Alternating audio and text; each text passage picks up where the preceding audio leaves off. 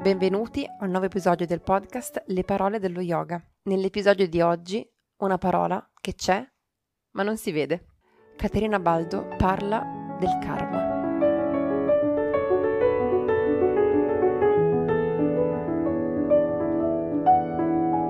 Karma, questo termine troppo conosciuto o forse poco conosciuto e sicuramente inflazionato. Di solito sentiamo dire, nominare la parola karma quasi sempre un po' in accezione negativa. Compiamo un'azione o mm, riceviamo un'azione e spesso la risposta è oppure quando assistiamo a situazioni negative, magari provocate da qualcosa o da qualcuno, eh, spesso si dice mm, il karma ti tornerà indietro. Quindi appunto molto spesso alla parola karma viene associato diciamo un significato negativo o qualcosa che sicuramente ritornerà indietro in un modo troppo positivo. Ecco, karma invece invece è una parola che sì, può avere, diciamo, il suo peso negativo, ma di per sé contiene un significato bellissimo, io lo trovo assolutamente positivo, ma soprattutto ha un significato neutro. Hm? e può riferirsi sia a qualcosa di positivo sia a qualcosa di negativo, ma mi piacerebbe addentrarmi di più nel significato di karma e lo voglio fare attraverso questo libricino in cui mi sono recentemente imbattuta, è stato un, un regalo di una cara amica. Il titolo è Karma, un altro modo di dire missione, i tascabili, editi da Esperia, in cui in 30 pagine si fa chiarezza proprio sul significato della parola karma e oggettivamente io l'ho trovato un regalo, davvero comprendere il significato della parola karma e direi che lo condivido con voi attenendomi esattamente alla definizione di questo libro. Karma, un altro modo di dire missione. Il termine deriva dalla parola sanscrita karman, la cui radice kr quindi KR, che significa agire, fare, ha dato origine al termine latino e italiano creare. Quindi abbiamo già un significato di karma legato a un concetto di azione, di fare,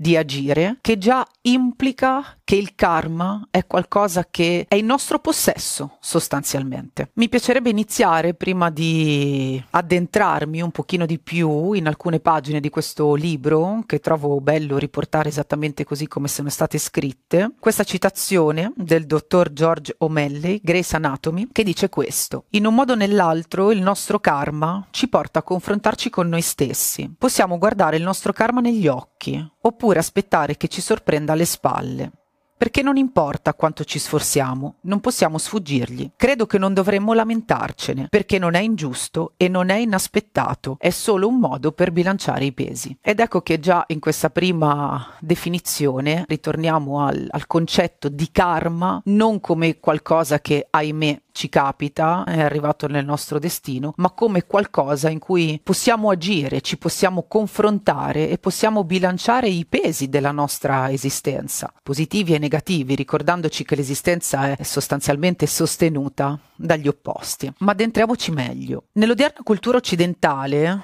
il karma viene spesso associato con la parola destino, che nella lingua italiana ha un'accezione negativa. Esso infatti viene identificato come un insieme imponderabile di cause che determina l'andamento degli eventi, oppure come personificazione di un essere o di una potenza superiore che regola la vita secondo leggi immutabili. Di conseguenza, le azioni di una singola persona, il cosiddetto libero arbitrio, non avrebbero alcuna possibilità di cambiare il corso degli eventi, che risulterebbe così predeterminato. Sul versante opposto, l'idea generale del karma risulta annacquata da una visione neopagana e New Age che riduce il tutto a una sorta di semplicismo spirituale è colpa del karma, si dice, senza riuscire a restituire la complessità e ricchezza di questo concetto. In realtà si tratta di uno degli elementi essenziali non solo del buddismo, ma di molte filosofie religiose dell'India, dal jainismo al sikhismo, passando per l'induismo. Il termine karma, le cui origini si fanno risalire circa all'anno 1000 a.C., precede di qualche secolo la nascita del buddismo e nella sua radice lessicale contiene già buona parte del significato. Deriva infatti dalla parola sanscrita karman, la cui radice significa proprio agire e fare ed è legata alla nascita del nostro termine latino e italiano creare. E qua si arriva un po' al cuore. Karman significa quindi atto, azione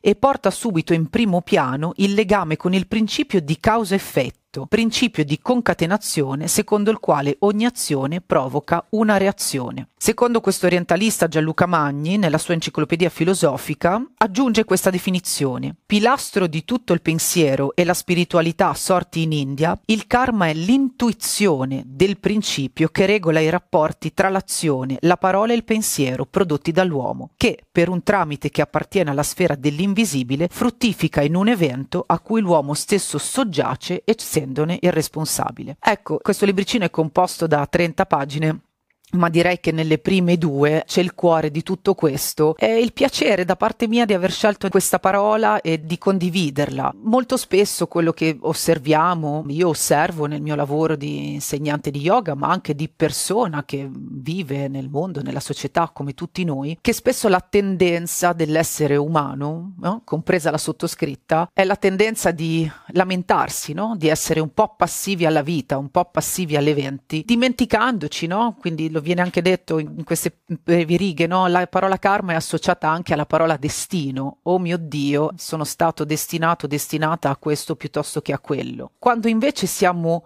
noi gli artefici del nostro destino. E secondo il significato della parola karma, il corso degli eventi ciò che ci capita è determinato, che è una cosa bellissima se ci pensiamo, perché pensare davvero e ritenere davvero di essere gli artefici del nostro destino dovrebbe far scattare in noi una sorta di click, no? una sorta di risveglio. Spesso i libri, secondo me è capitato più o meno a tutti noi nella vita, almeno una volta, di leggere un libro, di guardare un film, di ricevere quella frase, quella citazione, quel pensiero che in un attimo può cambiare la prospettiva. Quindi pensare che il karma ha un significato di potere sostanzialmente che l'essere umano può avere su se stesso, lo trovo meraviglioso. Quindi sfatare il mito che siamo, eh, come dire, passivi all'esistenza quando è assolutamente tutto il contrario. Eh? Il karma in questo caso allora diciamo positivo, può essere tra l'altro generato su più livelli di azione, quindi il karma lo generiamo, ciò che ci succede lo generiamo non solo attraverso diciamo l'azione, viene proprio spiegato in questo libro, ma non ci addentriamo troppo, il karma può essere determinato non solo attraverso proprio azioni fisiche e materiali, ma può essere determinato anche attraverso la parola e il pensiero, quindi abbiamo addirittura tre livelli in cui poter mettere in atto il karma. La pratica dello yoga, che è quella che insomma fa parte della mia vita, non solo come praticante appassionata, ma anche come insegnante, almeno quello che io ho vissuto in prima persona, ma poi quello che riscontro mh, mm, attraverso gli allievi, chi si appassiona alla disciplina, diventa già uno strumento che ci permette di cambiare la prospettiva, che disinnesca i nostri automatismi fisici, di pensiero, fisiologici. E quindi il mio invito è proprio di riflettere sul significato della parola karma, farla rientrare ogni tanto nei nostri pensieri quotidiani e pensare davvero che possiamo essere padroni del nostro destino e utilizzare a questo punto anche lo strumento dello yoga con le sue posizioni, con le sue strutture, le sue pratiche, la sua calma, la sua pazienza, proprio come strumento che ci può permettere di cambiare la prospettiva. L'esempio più semplice è quello di ritrovarci a volte ad eseguire una sequenza, pensare di non poter fare quell'asana e non sto parlando di performance, eh, sto parlando dell'essere umano messo di fronte a qualcosa che non conosce e dove spesso l'atteggiamento più semplice è quello di riprodurre schemi di pensiero comportamentali o fisici legati poi al cosiddetta comfort zone, no? Ah, ma io tanto mm, quella posizione o quell'esercizio non lo farò mai perché sono fatto così cos'ha. Mm, sì, possono esserci, diciamo, delle chiamiamole limitazioni che non è neanche una parola che mi piace utilizzare, ma è anche vero che è il nostro potere poter, diciamo, smussare quella che è apparentemente una limitazione o addirittura trovare da quello che ci sembra apparentemente negativo il positivo, quindi ribaltare il punto di vista e letteralmente diventare padroni della nostra vita e del nostro destino. Namaste.